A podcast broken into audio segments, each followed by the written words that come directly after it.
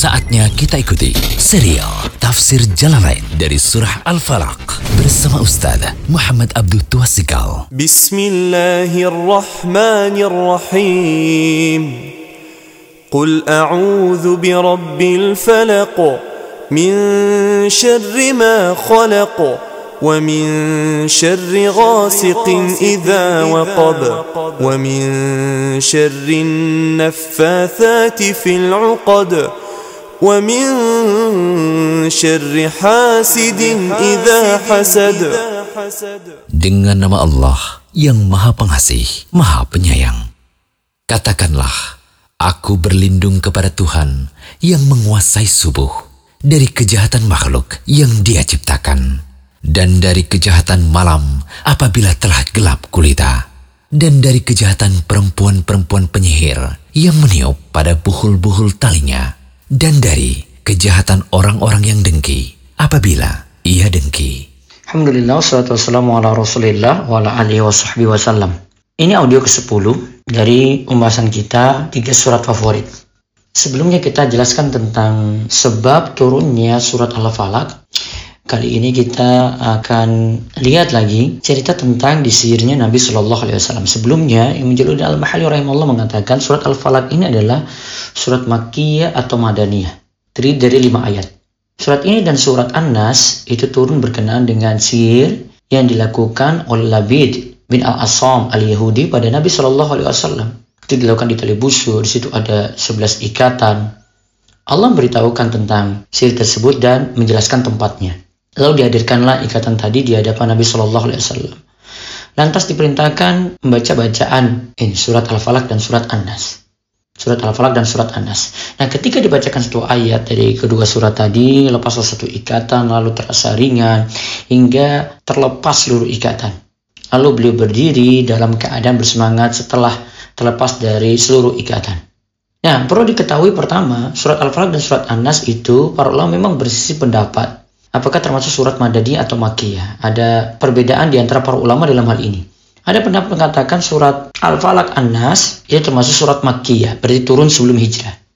Namun kebanyakan ulama, ingat ya, kebanyakan ulama mengatakan bahwa keduanya termasuk surat Madaniyah, berarti turun ba'da hijrah. Nah, di dalam tafsir Aisar At-Tafasir disebutkan bahwa Labid bin Al-Asam Al-Yahudi di Madinah itu pernah menyihir Nabi Shallallahu Alaihi Wasallam. Lantas turunlah surat Al-Mu'awizatain, surat Al-Falaq dan surat An-Nas. Jibril alaihissalam lantas merukia Nabi Shallallahu Alaihi Wasallam kemudian Allah memberikan kesembuhan.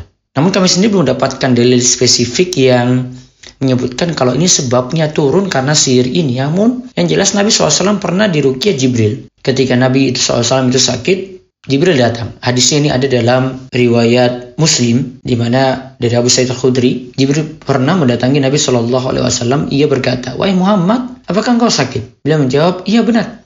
Jibril lalu mengucapkan Bismillahi arqika min kulli syai'in yu'dhika min syarri kulli nafsin aw aini hasidin Allahu yashwika.